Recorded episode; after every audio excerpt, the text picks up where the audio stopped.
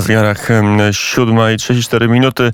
A teraz czas zajrzeć do rozdziału wojskowość. W telefonie Piotr Małecki, dziennikarz portalu Defence dwadzieścia cztery. Dzień dobry, panie redaktorze.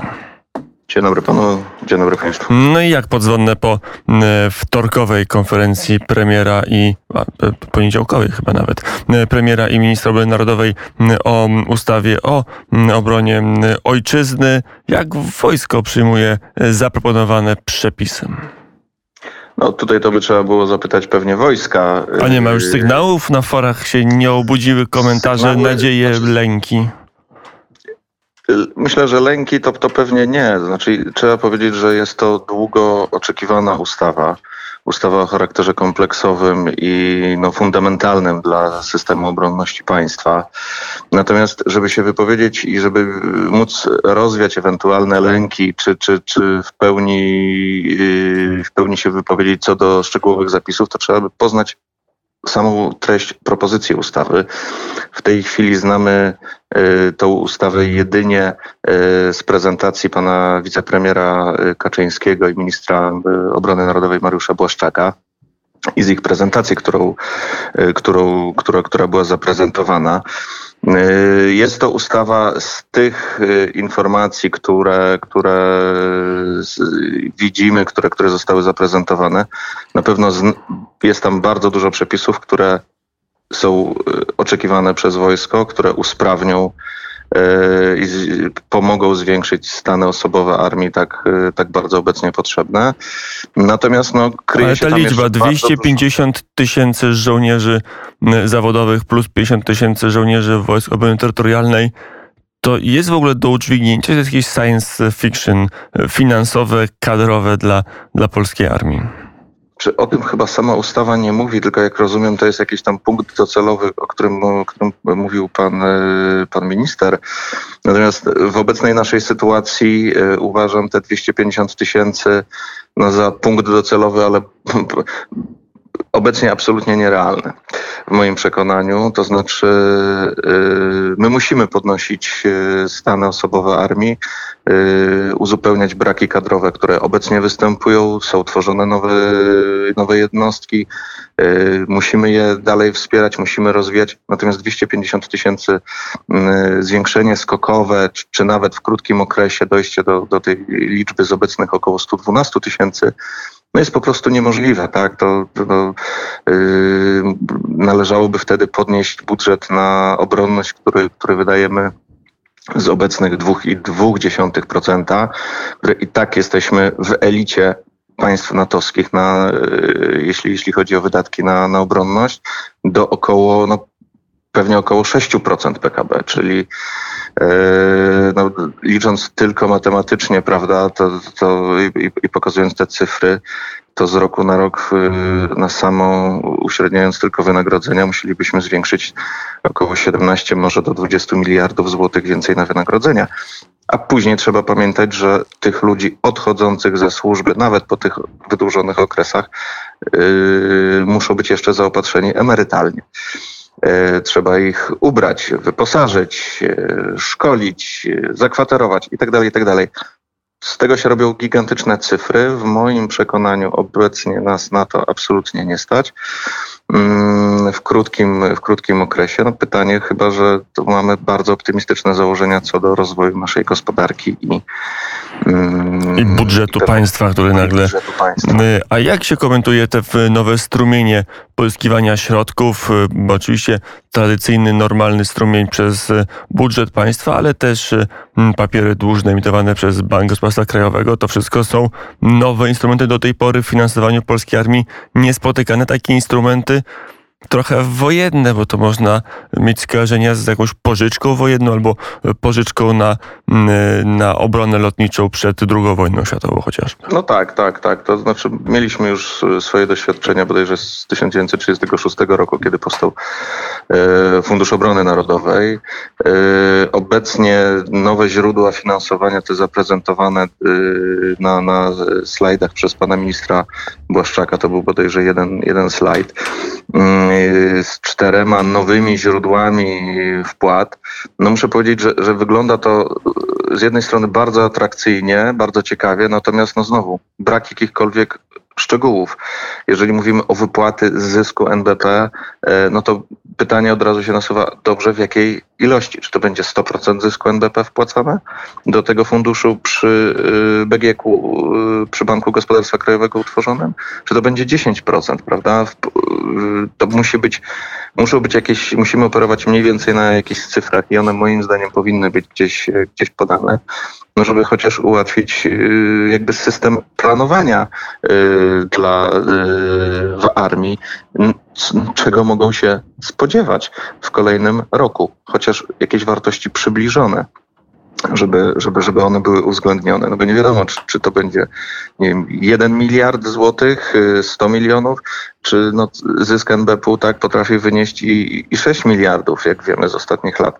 Więc no, pytanie, to będą, mogą być bardzo duże zastrzyki yy, środków finansowych na rzecz bezpieczeństwa, na rzecz rozwoju armii. Natomiast my dzisiaj po tej prezentacji nie wiemy jeszcze, w jakiej wysokości Ministerstwo Obrony Narodowej spodziewa się tych środków. Zmiany w samym wojsku. Nowy stopień wojskowy się pojawi, ale też nowe zaszeregowanie podchorążych, studentów szkół wojskowych, wyższych szkół wojskowych. Jak to wszystko jest w armii przyjmowane? Ten nowy stopień to starszy szeregowy specjalista. To jakoś wychodzi na, naprzeciw oczekiwaniom żołnierzy armii zawodowej? Czy ja rozumiem, że to To, to nie jest, z tego co mi wiadomo, to nie jest jakiś jeden z, z głównych punktów yy, oczekiwań wojska. To jest raczej jeden z trybów, które mają za zadanie uatrakcyjnić służbę wojskową, zawodową służbę wojskową, a jednocześnie spowodować yy, zatrzymanie, dłuższe zatrzymanie żołnierzy w służbie. Yy, ambitne, bardzo ambitne cele, które zostały postawione, jeśli chodzi o zwiększenie liczebności wojska. No one będą się pewnie, to, i to jest jedna z prób, yy, dokonywały różnymi metodami, bo to nie tylko będzie wcielanie yy, czy, czy, czy zasilanie armii yy, nowymi, nowymi osobami, nowymi rekrutami. Yy, to jest także chęć pozostawienia dłużej w służbie żołnierzy zawodowych, czyli przepisy, które od niedawna obowiązują również w policji. To jest, uważam, bardzo dobre rozwiązanie. I wprowadzenie tego nowego stopnia jest jednym z trybów mających za zadanie y, utrzymać i, i zachęcić i uatrakcyjnić tą usługę. Dodatki finansowe, bo faktycznie, zwłaszcza przed rokiem piętnastym, to był olbrzymi problem, że wychodzili z wojska żołnierze po dziesięciu do piętnastu latach służby, trochę wypychani na siłę, żeby nie uzyskać odpowiednich uprawnień emerytalnych, na będący jeszcze w bardzo dobrym zdrowiu fizycznym, młodzi, bo trzydziestoparoletni i już z dużym doświadczeniem, i tych żołnierzy nagminnie polska armia traciła. Dokładnie, dokładnie tak było niestety. No, w międzyczasie zmieniły się priorytety, w międzyczasie zmieniła się sytuacja geopolityczna za naszą wschodnią granicą. My absolutnie jesteśmy w tej chwili no, zdeterminowani do tego i z tego wynika to po prostu z sytuacji wokół nas, która, która się dzieje, ale i też z coraz lepszej, poprawiającej się sytuacji gospodarczej Polski, że my musimy inwestować we własne bezpieczeństwo. I teraz yy, to wypychanie żołnierzy, ono się już dawno zakończyło. Znaczy, no gdzieś w piętnastym szesnastym roku, ale dobrze tak pamiętam. Jest, tak jest, tak jest. Wtedy stany osobowe yy, liczyły około dziewięćdziesiąt pięć tysięcy wojska. Dzisiaj mamy około sto dwanaście tysięcy żołnierzy w służbie zasadniczej. Do tego dochodzi ponad trzydzieści tysięcy w tej chwili w, w służbie Wojsk Obrony Terytorialnej. To są już, to, to jak widzimy, poprawia się ten stan. Natomiast w ciągu sześciu lat zwiększyliśmy liczbę żołnierzy no tam o te piętnaście tysięcy, powiedzmy. I to tak, z pewnym trudem i z pewnym nakładem również. Dokładnie tak, dokładnie tak. Tutaj no, gigantyczną pracę yy, w tym zakresie wykonuje yy, biuro Zostań Żołnierzem, którym yy, kieruje generał Dębczak. I no, te efekty, które obecnie widzimy, to są na pewno w dużej mierze efekty zmiany podejścia do do rekrutacji, do y, zachęt do tego, żeby, y, żeby młodzi ludzie wstępowali do wojska i, i innego zupełnie podejścia, które reprezentuje generał Dębczak i jego zespół. To jeszcze jedno pytanie, bo czas nam się kończy, a intryguje mnie, na ile jest niebezpieczeństwo, to tak gdzieś można było czytać między słowami tej konferencji Jarosława Kaczyńskiego i ministra Błaszczaka, że jakby spadały wymagania, że tam na jednym slajdzie pojawiła się informacja, że obniżymy badania i zdrowotne, i, i psychologiczne. Też odblokujemy kanały awansu. Nie jest takie zagrożenie, że ta, ten wzrost ilościowy odbędzie się z, z poprzez opuszczenie poprzeczki jakościowej dla nowych żołnierzy, dla nowych oficerów także? Nie sądzę. Nie sądzę. Sytuacja zmienia się bardzo dynamicznie. Tam jest wręcz nowe kategorie wprowadzane, nawet że osoby niepełnosprawne mogą pełnić służbę Chociaż wojskową. Chociaż tu akurat minister Błaszczak jednoznacznie powiedział, że tylko chodzi o wojska obrony cyberprzestrzeni. Dokładnie tak, dokładnie tak, ale no dzisiaj to jest yy, no jeden z kluczowych elementów yy, na polu, na polu walki, co mogliśmy za, zauważyć chociażby yy, w, podczas walk w Donbasie, gdzie yy, no jednym z elementów, którym zadecydował o tym, że yy, Ukraińcom udało się zatrzymać yy, ofensywę rosyjską, było w, wprowadzenie z jednej strony yy, cywili czy, czy ludzi yy, spoza struktur wojskowych, ale zdeterminowanych yy, po, po jakimś podstawowym przeszkoleniu z, głównie z zachodniej Ukrainy do, do walk, ale z drugiej taki element to byli cywilni informatycy, którzy, yy, którzy udało im się hakować poszczególne systemy rosyjskie. I korzystajmy dzisiaj z tych doświadczeń, korzystajmy z tych ludzi. Ja bym się nie bał tutaj, że, że zostanie obniżone morale, czy wymagania dotyczące wojskowych, ponieważ po to jest między innymi szkolenie, szkolenie już żołnierzy, żeby podnosić swoje kwalifikacje. I oczywiście nikt nie będzie przyjmował no, osób kompletnie się nie To już pytanie na koniec. Jest w tej dużej ustawie wiele jest elementów. Jeszcze tylko jeden omówmy, czyli dobrowolną służbę zasadniczą. Myśli pan, że w polskim społeczeństwie po, po tych doświadczeniach zasadniczej służby wojskowej, obowiązkowej jest, jest tak, że ktokolwiek będzie dobrowolnie szedł do woja na, na, na jedenaście miesięcy? Myślę, że będzie taka grupa ludzi, panie redaktorze.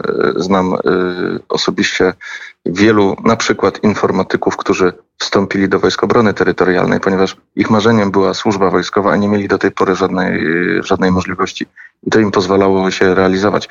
Są osoby, które chciałyby wejść w, to, w tą strukturę wojskową, przynajmniej zobaczyć. I ta dobrowolność daje im, z, no z, tej, z tej prezentacji, która, którą przedstawił pan minister Błaszczak, daje im pewnego rodzaju elastyczność, że oni będą mogli wyjść w dowolnym w zasadzie momencie z, z, z tego systemu, ale jeżeli się zdecydują i poczują tego bakcyla, im się spodoba i zostaną w tej służbie, no to mają później dosyć jasno określoną karierę a, awansów. Piotr Małecki, dziennikarz portalu Defence dwadzieścia cztery. Dziękuję bardzo za rozmowę i do usłyszenia. Bardzo dziękuję panu, panie redaktorze. siódma czterdzieści siedem. Za chwilę się zameldujemy w Paryżu. Już czeka Piotr Wit przy telefonie pewnie, ale zanim to nastąpi, to jeszcze jeden utwór muzyczny.